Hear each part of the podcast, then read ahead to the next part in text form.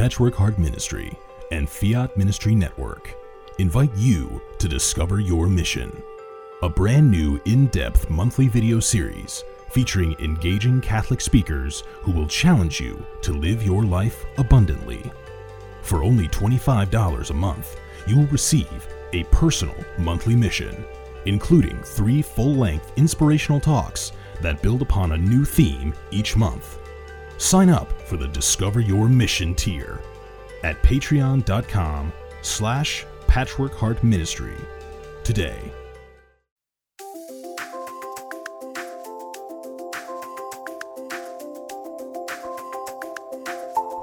Welcome to the Sewing Hope Podcast. This is a show all about implanting hope in our hearts. I'm Bill Snyder, joined by my friend Anne DeSantis.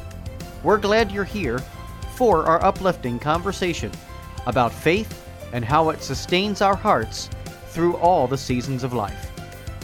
Thanks for walking with us. And good morning, everybody, and welcome to the Sewing Hope Podcast. I am Bill Snyder. It's great to be with you this morning, and as always, I'm joined by my friend and co-host, Anne DeSantis. It's a beautiful morning here in Wisconsin, and I don't know about Philadelphia, but we'll find out shortly here. Welcome, Anne, and good morning to you. Oh, good morning. Good morning, everyone. It's great to be here. And as Bill said, I mean, it is a beautiful morning here, too. Very good. Very good. And I know we have a great guest for people as well. So why don't you tell us who our wonderful guest is for today? We are so blessed. And I welcome Mickey Sceba, coming to us from just outside Dallas, Texas. She's a catechetical specialist with the St. Philip Institute. And if you'd like to learn about the St. Philip Institute, you go to stphilipinstitute.org. Now there's only one L, I believe, in Philip. Yes. For the website. You can Google it too. But welcome, Mickey. Thank you so much. Oh, I'm so honored to be here. Talking about ministry and God and faith is a passion of mine. So I feel very honored and blessed. We are too. And we'd love to hear your story. You're so enthusiastic about your faith. We were just talking right before the show started that really your faith started in early life. I mean, you knew what you wanted to do even in high school, that you wanted to serve the Lord in ministry. So please tell us more. Absolutely. So I grew up a cradle Catholic, but and my family was very faithful in the sense of like, we're going to go to church every Sunday. That's what we do. That's sort of like our obligation to God. And so I always grew up Catholic, believing in God. Believing whether or not God existed was never a struggle for me.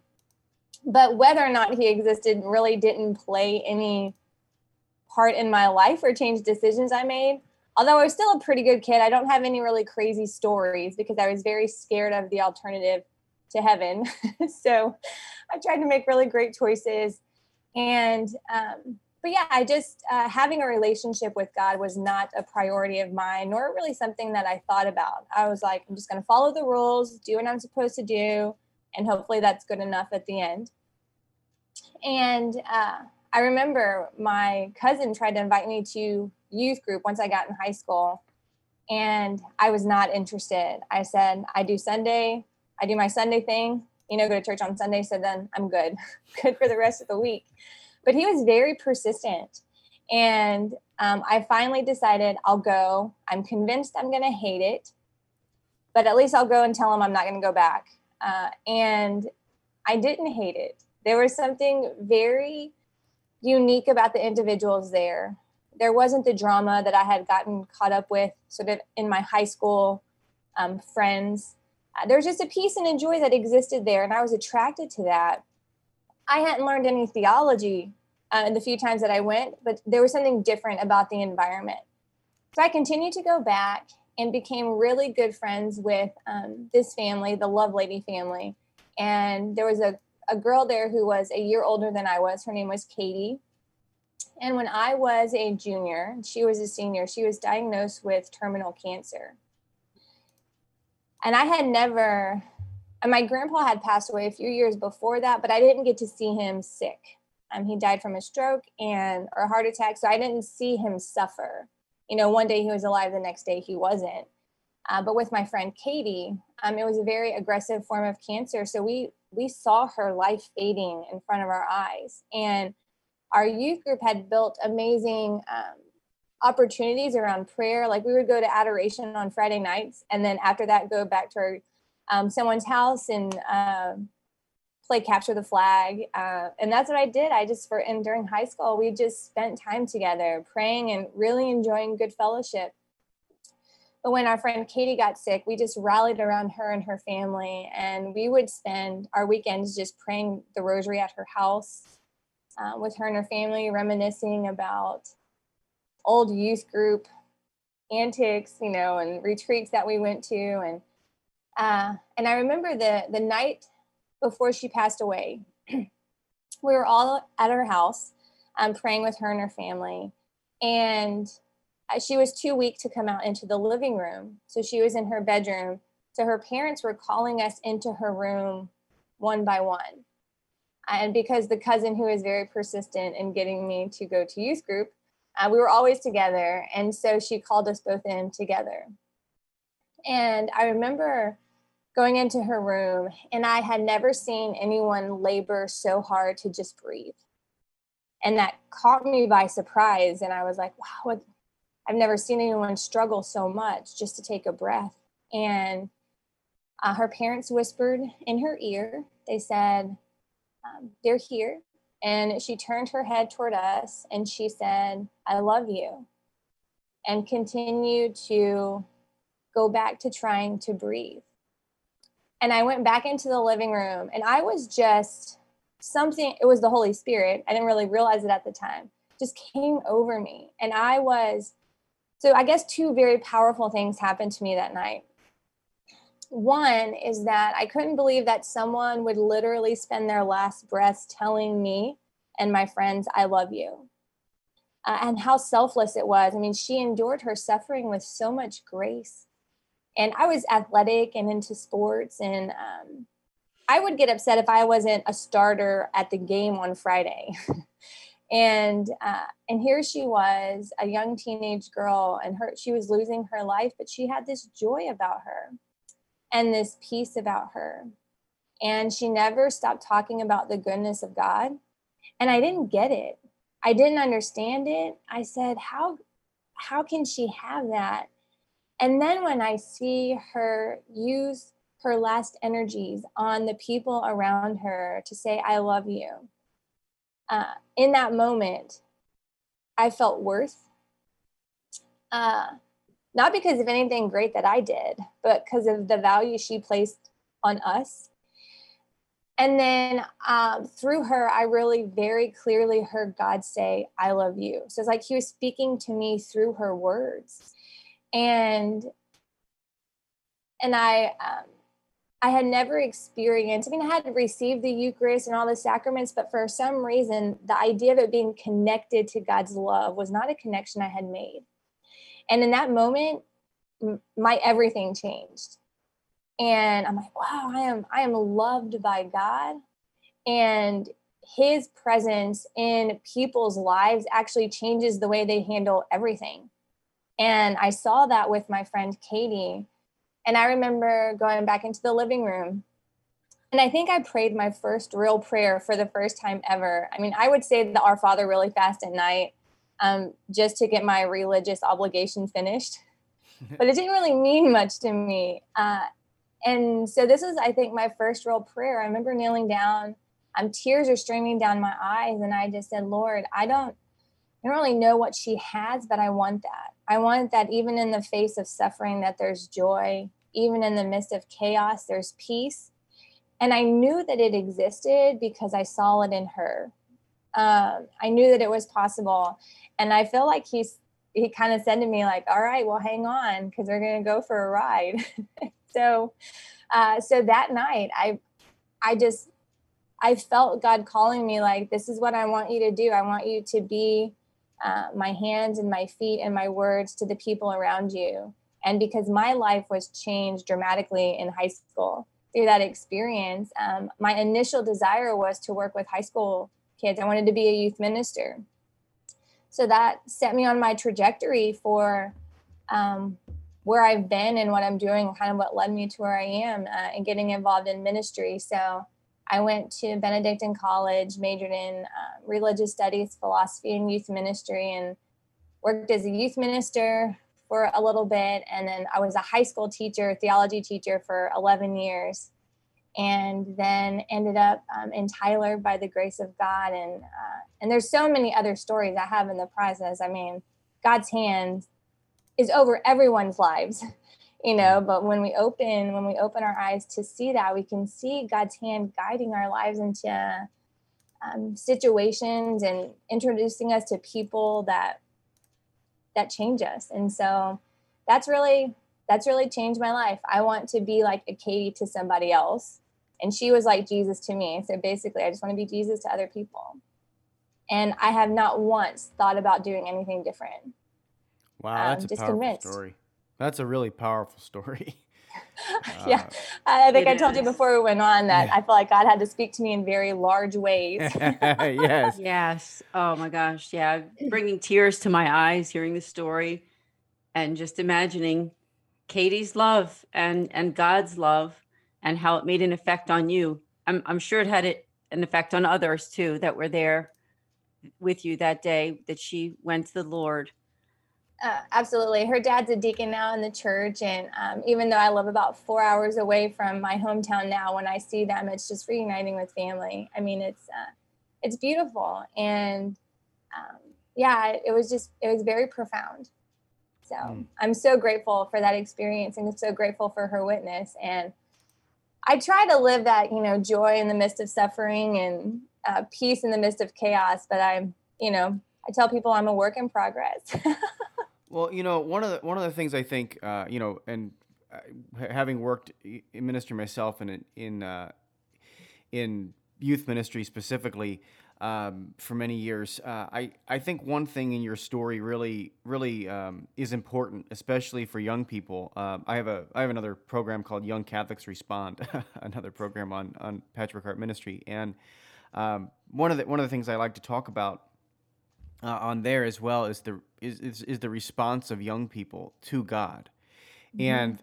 And I think your story really highlights that, but it highlights it in a unique way, because when you're talking about this encounter that you had with your friend, I mean, I think so many high schoolers do not have that privilege of being, and it really is a grace and a privilege from God to be able to have that experience, mm-hmm. right?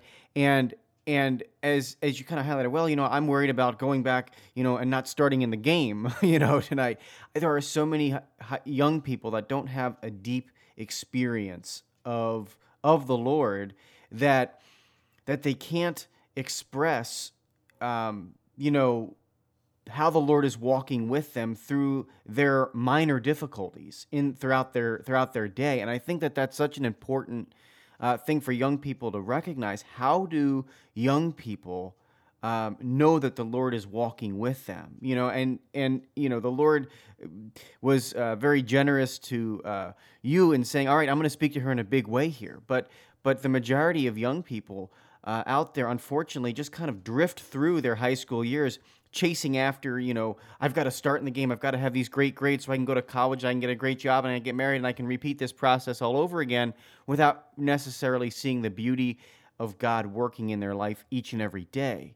And so I thank you for witnessing to the fact that God did and does walk with you each and every day, you know, even in your young life. I think that's such a beautiful witness. But my question is, how do you, and in your experience, how have you seen the Lord enter into other young people's lives? When I was able to be a high school teacher for 11 years, that was an incredible blessing to me. I got to work with young people every day. I mean, I saw them every day, and I got to teach them as freshmen. So then I saw them every year for the next, you know, 3 years after they passed my class. And something that I have come to feel very, very strongly about is that, and I know that is true, is that the Catholic Church has the most beautiful truths on heaven and earth. It's God's revealed truth And there's nothing more beautiful than God's truth, but people aren't seeing it. And so it's not a matter of what we're teaching, it's how are we teaching it? And when I was fresh out of college, I was very zealous, I guess you could say, in getting people to, oh, they've just got to learn the doctrine because it's beautiful. Because when I was in high school, I found the love of God. When I was in college, I discovered the meaning behind the truth of our faith. And I'm like, how could people not love this? I just couldn't understand how people couldn't fall in love with the teachings of the church. So then I thought, when I started teaching, oh, if they could just hear the truth, like in its entirety, because there were so many misconceptions that even I had as a product of Catholic school and going to my church's CCD program, I still had an incorrect understanding of some of the teachings of the church. So I thought if we could just get in their teachings.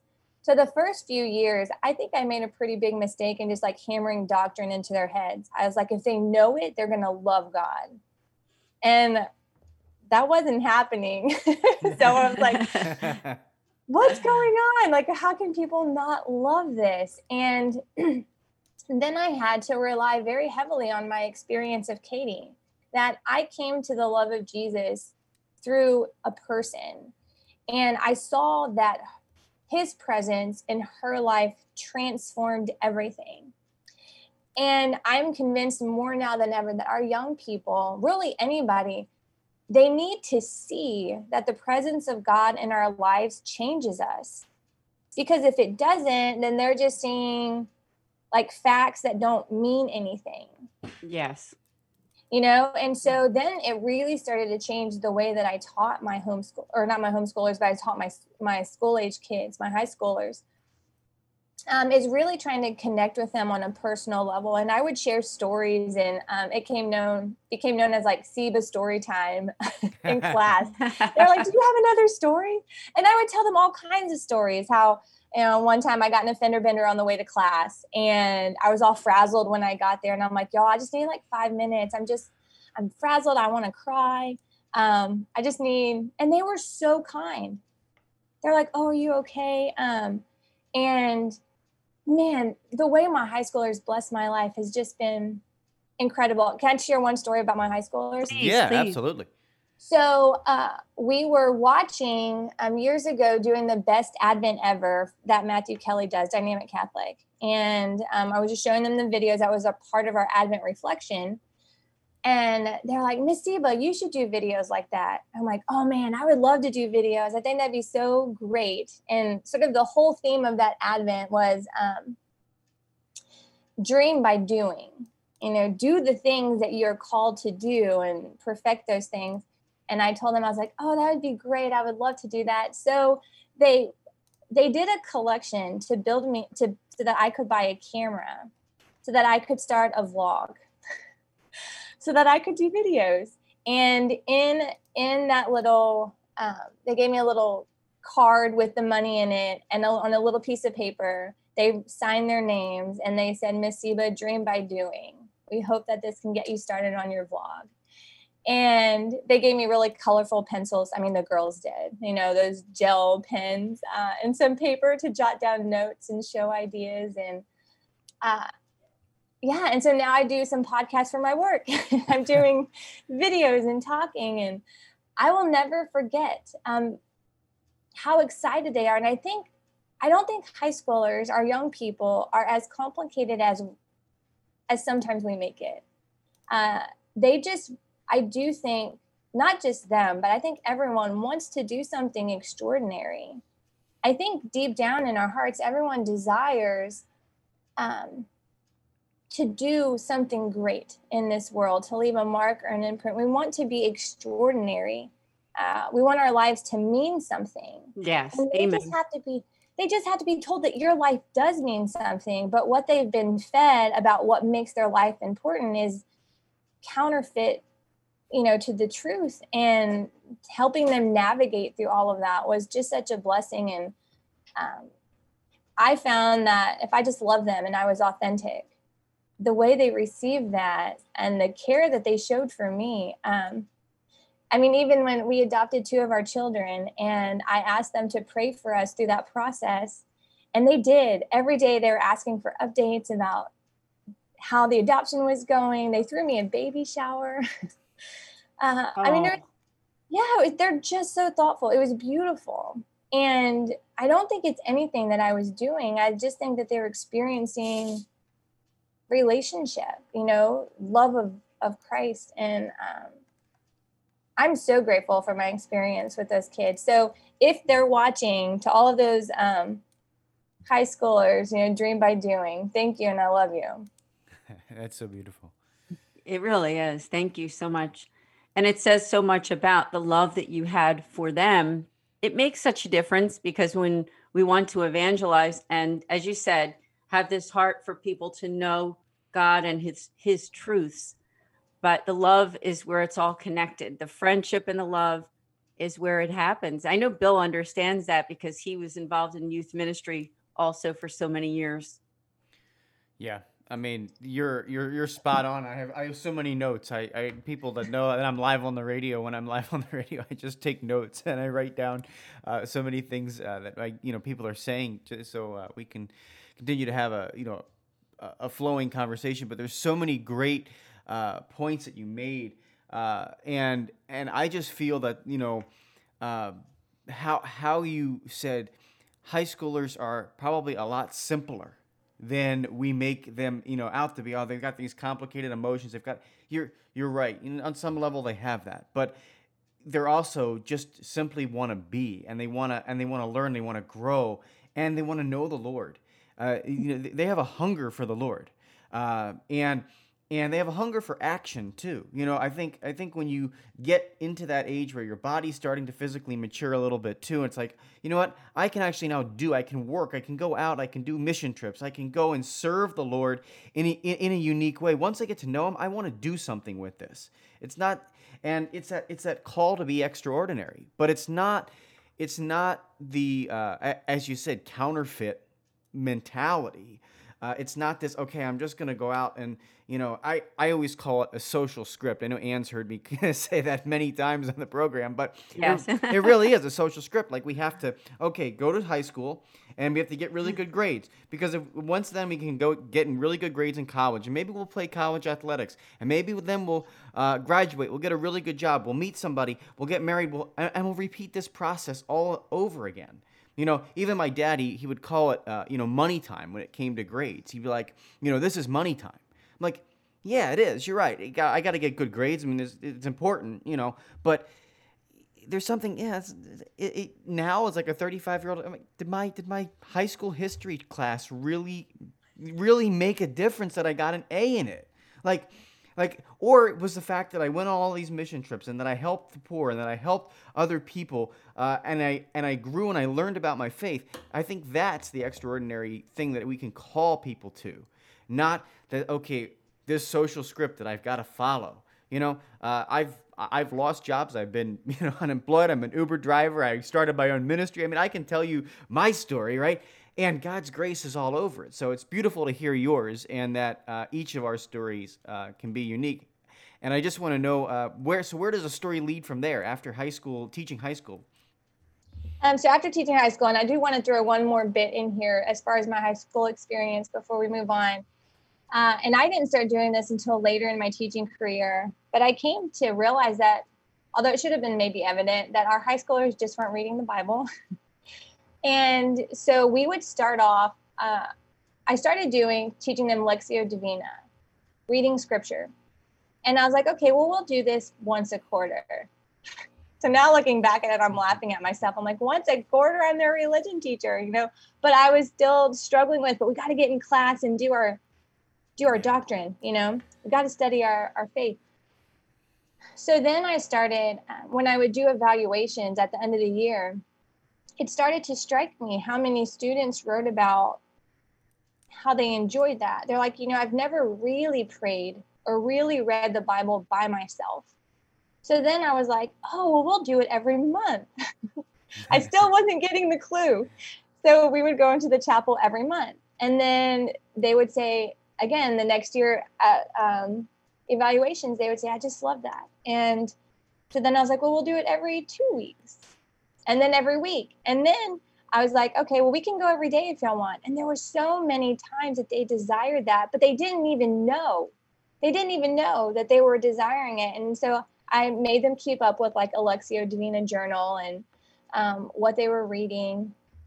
And that was powerful to me. And I'm ashamed that it took me so long to realize that they needed that. They need to sit with Jesus. And when they are in our presence, if we're not bringing them to Jesus, if we think the most important thing that they're going to do when they're with us is to listen to us, I mean, I am convinced that when young people come to our church, there should never be a time in our faith formation that we are not bringing them into the presence of Christ. Because then, I mean, really, what does that teach them? Does it teach them that study is more important than being with Jesus? Does it teach them that, hey, Christ is right in the chapel over there, but we're going to stay in the gym to do this? Like, even if it's 5 minutes, you know, we don't spend hours just talking to our friends all the time. Sometimes it's a quick text like, hey, how you doing? A check-in. And when we can start to see Jesus as that person for us, that if we're in the vicinity of where he physically is, we need to go there. We need to take our kids. Because when we don't, what are our actions saying? Because I really don't remember a lot of things that were taught to me in Catholic school. I mean, some things I do. I'm not saying I had bad teachers and that they didn't love me, but I do think if they had said at the beginning of every class, we're going to go say hi to Jesus, that habitual practice would have said something. Oh, absolutely. Does that make sense? Oh my gosh, yes. And to me, it goes back to your story about Katie and the end of her life. And as she's trying to breathe, but still living God and loving and bringing that love to you. And if you think about it, those interactions that we have with people every day of our lives, whether it's at church, at home, in the neighborhood, that's where what we learn in the Bible and all of our catechesis, right?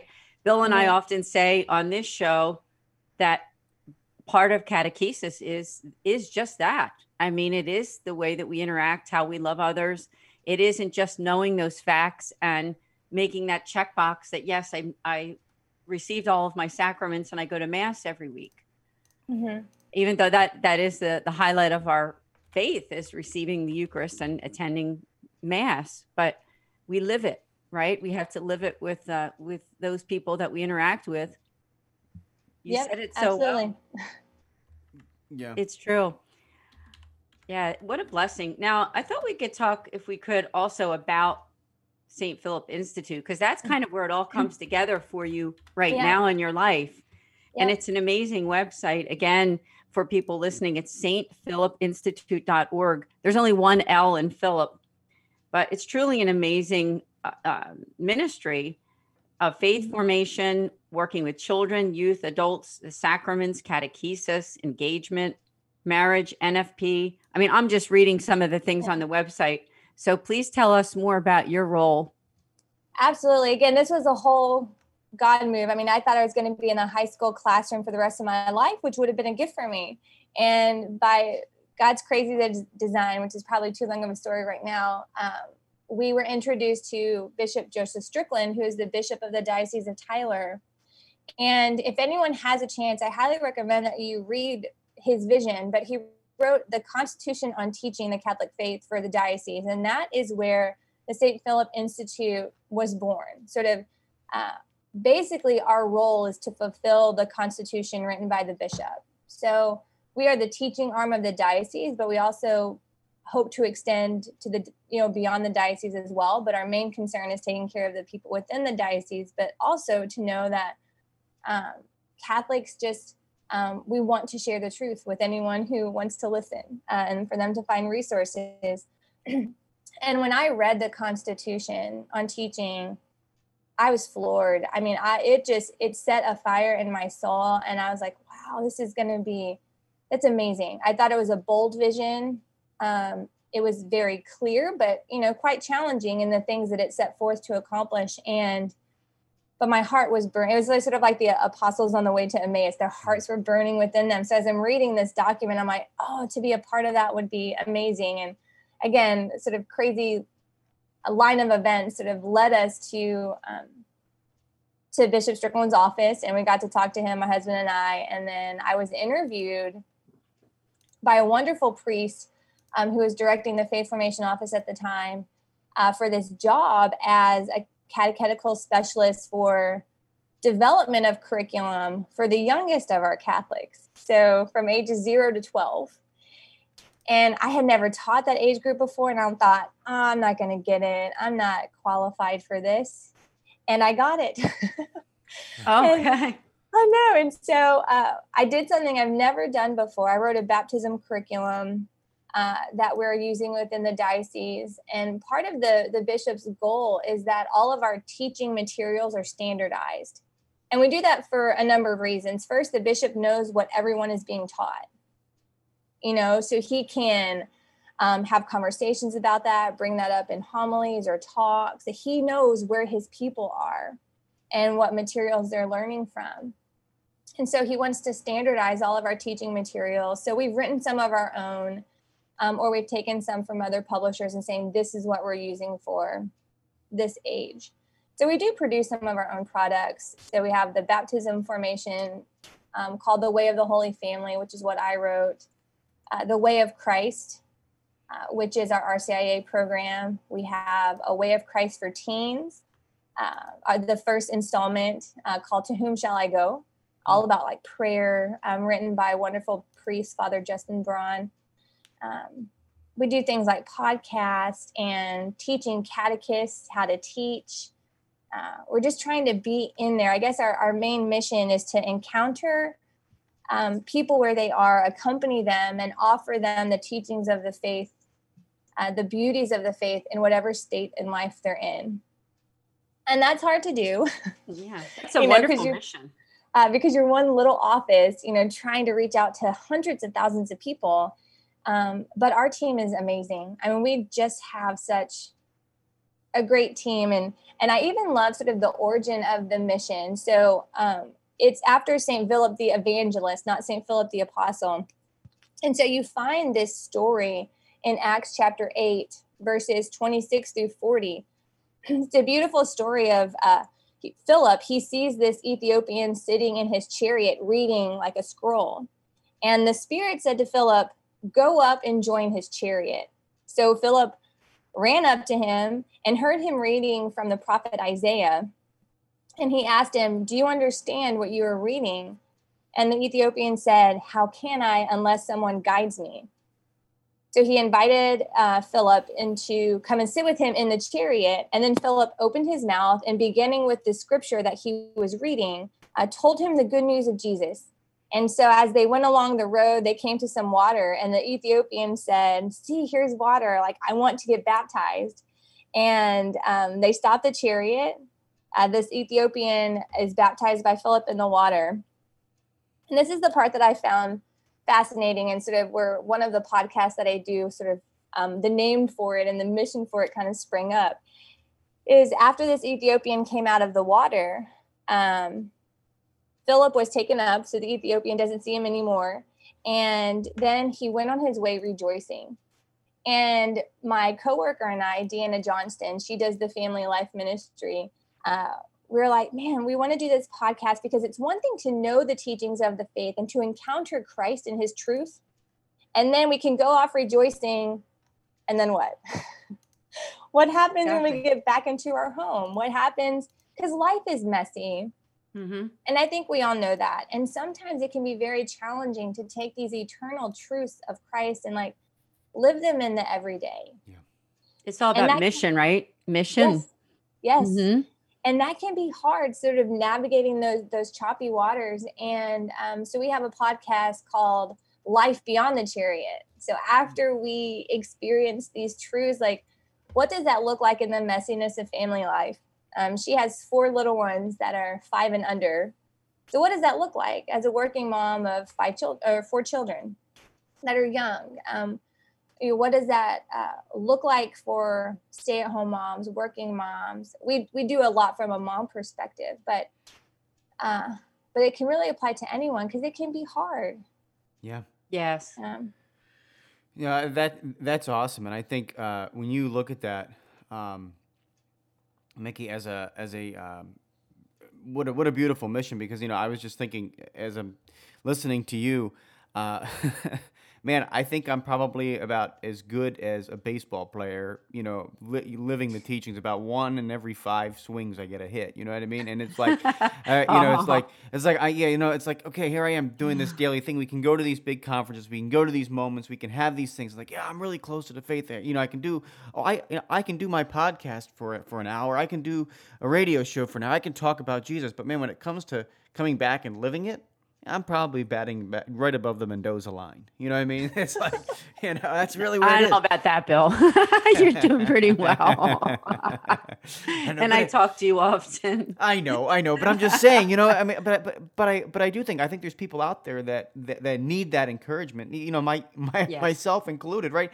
Nobody's going to go out there and bat 1,000. It's just not going to happen. Nobody's going to go out there and bat 1,000. And thank God we have the grace of the sacraments, especially reconciliation, the Eucharist. I mean, thank God we have those things as Catholics to lean back on and rely on. But we need the daily encouragement. We need podcasts. We need the institutes that help us form our faith. Right, the St. Philip Institute. We need these groups of people that say, all right, you know what?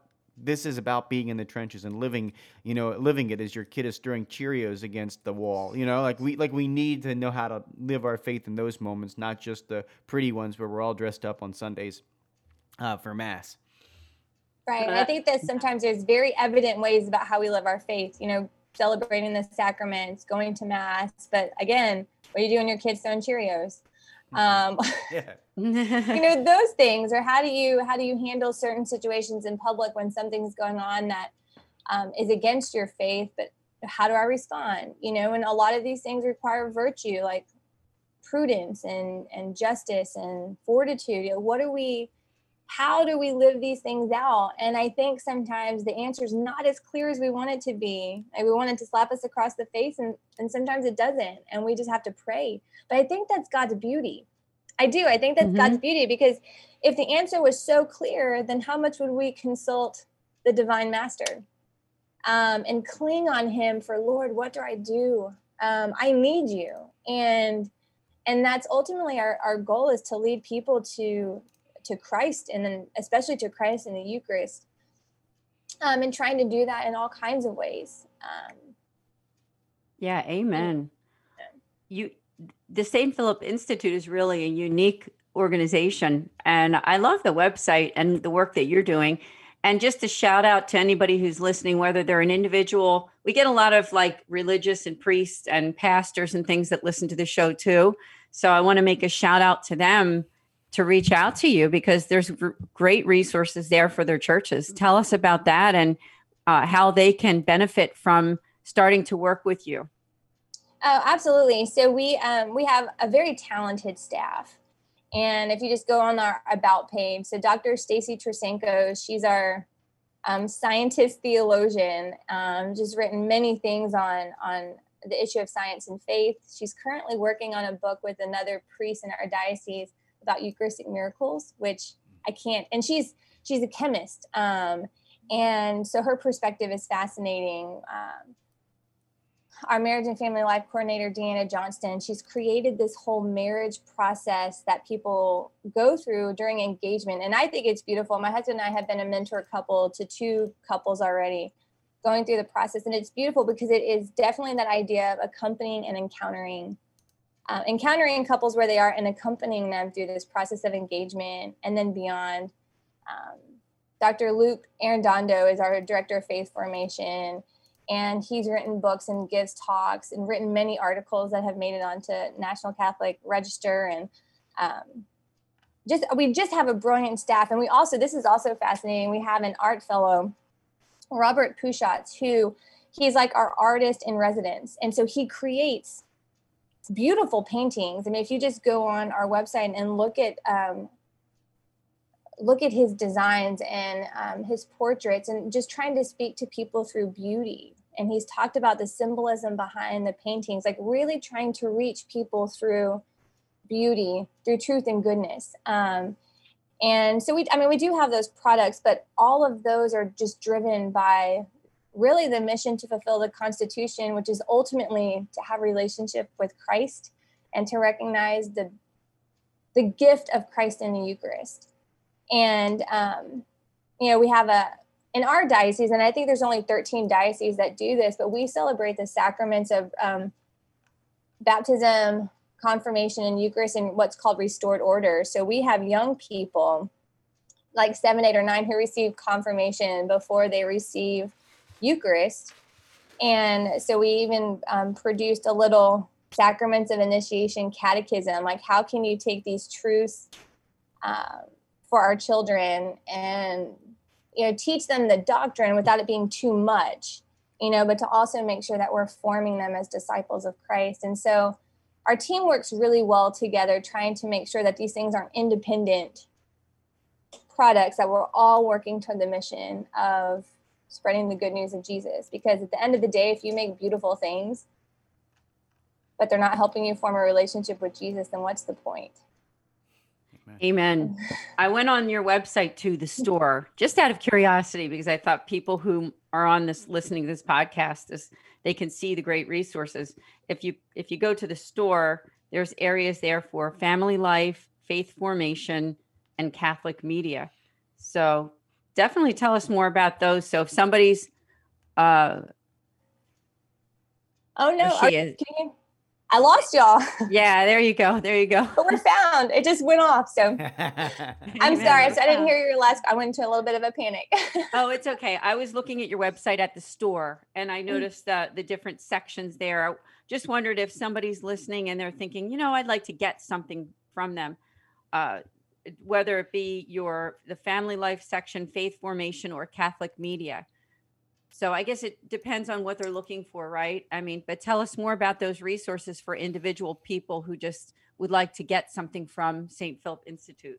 Sure. Well, I would say probably the best place to start is if you have Facebook, to go on our Facebook page, because we link a lot of things there, but you can also find them on our website. But I would even start just with looking at our essays and our podcasts. So there's a few different podcasts and series that we have. So we have the St. Philip Institute podcast, which a lot of the times Bishop Joseph Strickland is on there, and our executive director, Dr. Stacy Trasancos, and they've had incredible guests recently. So I would just start with, you know, if people just want to, you know, get their feet wet in what we do. I would start with the podcast, because those are things that I listen to when I have to do things I don't enjoy, like dishes and laundry. You know, those things when I'm already tied down and I can't move, I'll turn on podcasts. Reading essays. If you're an adult and you just want to learn the basics of the faith, then The Way of Christ is a great resource. It's sort of question answer, and it's just like, here are the basic tenets of the faith. We use that as our RCIA program, but just reading through it, it's just very concise if you want to know what are the teachings of the church. If you're looking for something for your teenagers, The Way of Christ for Teens. And I've gotten to work with Father Braun closely, and just one of the holiest priests that I know. And so the other day he was giving our staff a staff retreat, a day of recollection. And I was asking him, like, sometimes it just seems like there's so many things to do in ministry. Like, how do you know which problem to sort of attack first and pursue? And his answer was brilliant. He said, well, don't do anything without bringing it to Jesus first. Like, you should not start any project before you pray about it. And for some reason that just struck me. I was like, that seems so obvious, but I think sometimes you can just like dive into like, oh, this is a good idea, fix this problem. But do we ask the question, should I do it? Like, is this what God wants me to do at this moment in time? And so his book, The Way of Christ for Teens, I think his heart leads that way. And so, and that's something that we try to do. Like, what is God leading us to do as an institute? Because we know that the church we need help. And people just, they need to know the teachings. They need to be encouraged. They need to be taught. But they also need to know that life is messy and we get it. And we're not just a bunch of perfect people who are awesome Catholics who never struggle. you know, the idea that life is hard and we want to meet you where you are. Good points. Very good points. I just was thinking too, with the pandemic that we've all been through, that St. Philip Institute is probably a very good resource for people to learn as their home more, as they're, you say, emptying the dishwasher or, you know, spending more time doing home stuff. So. Yeah. You know, it's been interesting, I think, for anyone in ministry during this pandemic time. I mean, when everything else was shut down, our office, even though we were all working from home, really geared up, we're like, how do we now work with the paradigm shift of faith formation? And so many people were relying, and I'm not saying it's bad, but so many people were relying on like their parishes and being able to physically go to their parishes, get faith formation, and like, what do we do with that? And so a lot of our focus has sort of shifted into the whole idea of like really building up the domestic church, really building up families. Like, how can we equip and walk with families, which again is really hard to do because it's like walking with individual families, and every family has a different set of dynamics. So that's something that we're trying to do. We're having live faith formation classes for young people, and parents hopefully join us and are invited. And but really trying to figure out like, how can we, in the education of the children, bring the parents in when they're not, this whole idea, you know, when they're not physically together with other families or with their parish during this faith formation time. And it's a big goal, but we're committed to it. And like, how can we do that? Build up the domestic church. And I think we've all become most convinced of the fact that we have to help families. Families. And so, in other words, I'm sure that your organization always focuses on the church too, but you know what, when we come to a place like a pandemic, you realize that really and truly it starts in the home and especially right at this exact moment in time. Yeah. I want to make a shout out to all of those people who are working in church ministry to go to your website. Cause I mean, there's so many great resources. As I told you at the beginning of the podcast, my own daughter is a director of religious education, and I'm definitely going to tell her about it, because her church can benefit from learning more about St. Philip Institute. Oh, well, thank you. All of the great, wonderful resources that are there. I noticed that there's even a section with sacred art, paintings, and prints. Tell us about that, because maybe somebody who's listening to this podcast is thinking, you know, the holidays aren't that far away. It's a good gift, isn't it? I mean, oh man, it's great. Yeah, Robert Pouchot, and he's young, and Robert, I'm sorry if I get your age wrong, but he's in his early 30s, and very talented. And the symbolism that he puts into his work, it's beautiful. And I think on our Facebook page, we have little videos of where he explains certain symbolism within the paintings. But he has Madonna of the Roses, Saint Michael that he's done, the Immaculate Conception, which the original one is in our cathedral now, the Cathedral of the Immaculate Conception there in Tyler. And we have many of his prints here at our house. And they're just beautiful. And it is a way to sort of meditate. So, you know, Lectio Divina, you meditate on scripture. You can meditate on these sacred paintings. And one of the things that I really encourage every family to do is what in your house speaks of the presence of the sacred. Because we should be surrounded by the sacred in our everyday. And I think in our homes, whichever way you choose to do that, is there a sign of the sacred in every room?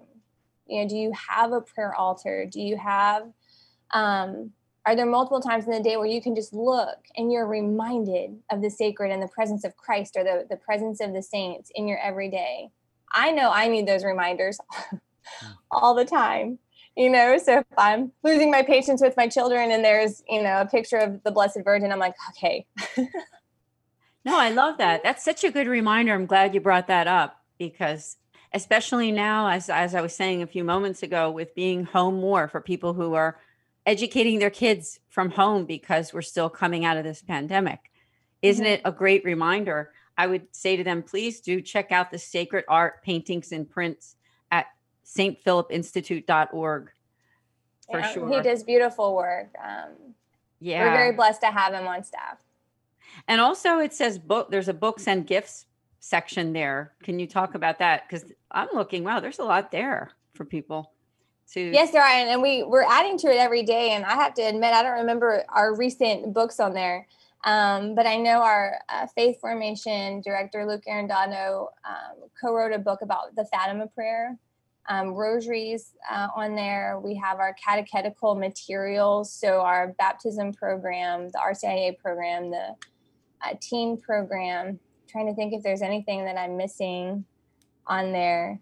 But yeah, a lot of those things are the things that we have produced just in our experience and talking to parishes and what would be helpful. And I think the great thing too about the materials and the products that we produce is that we can give the parishes the most specific and detailed help that we can, you know, because we know the program in and out, the thought process that went into designing the program. And we also listen to our parishes and our priests or people like, hey, this would be helpful. And so trying to, because we're not saying that everything that we write is without flaw. And if you adopt this program, everyone's going to love the Catholic faith. I mean, that's not what we're preaching. But we do try to bring sort of the expertise that we have and the resources and the thought behind information that we've gathered from our priests and local parishioners. And so if anyone has those products, like we can give help and assistance, we can give talks on it.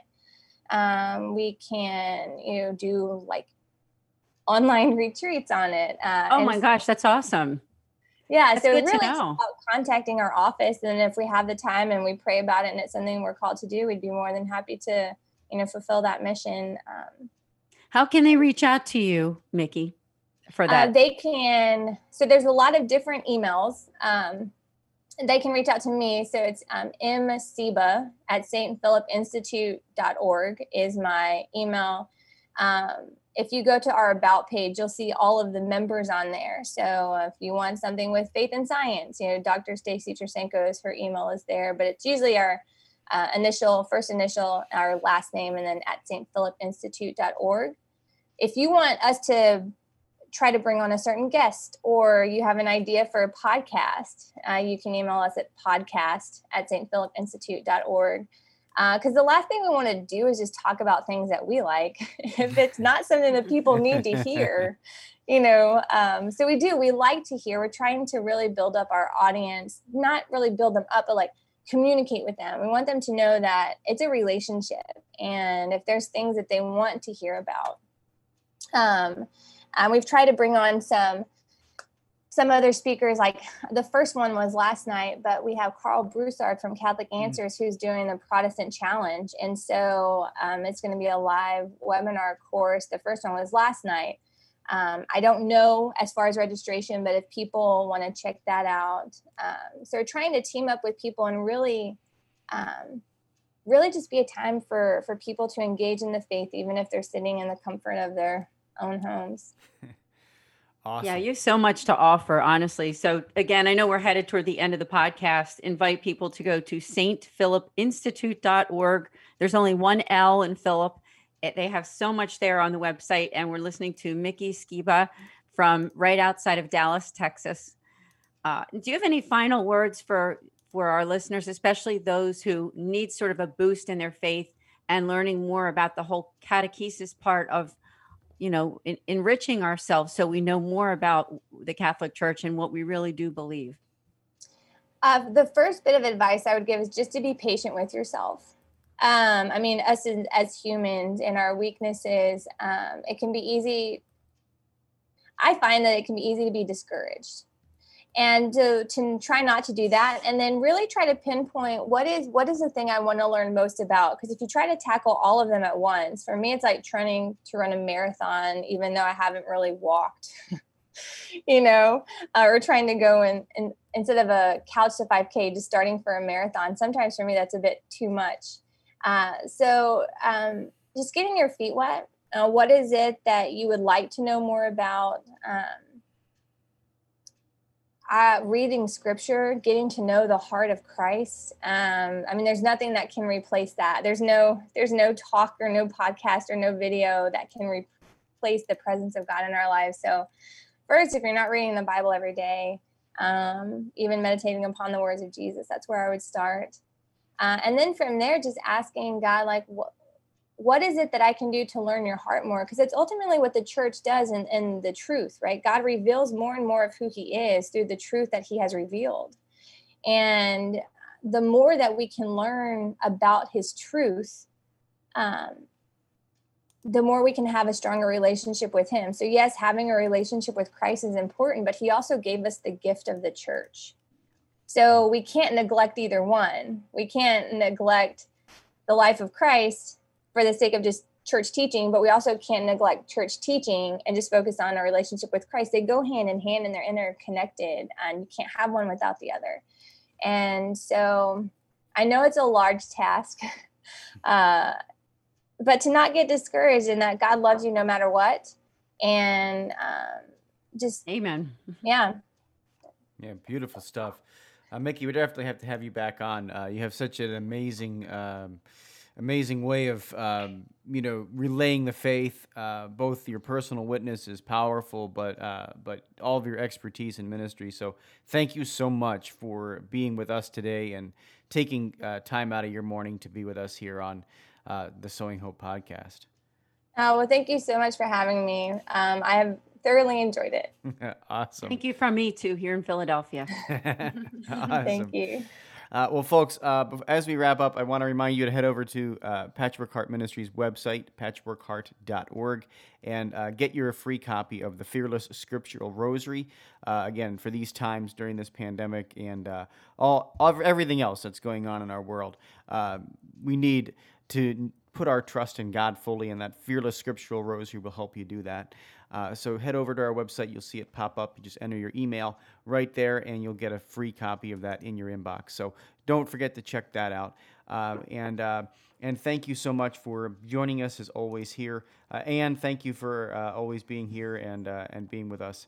It's been a great Thank you, Bill. Yeah. And thank you, Mickey. Thank you. All right, folks. Well, thank you again for joining us, no matter how you've been listening to us. Thank you for being with us this morning. And we'll be back on Thursday at 6 o'clock p.m. Eastern Time. Until then, keep beating to your Catholic heart and sowing hope into broken hearts.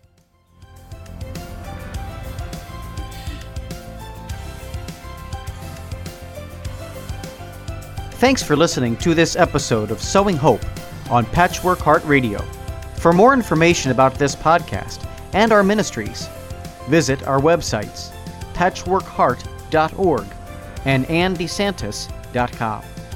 You can also follow and interact with us on Twitter at PWH Ministry or AndeSantis2.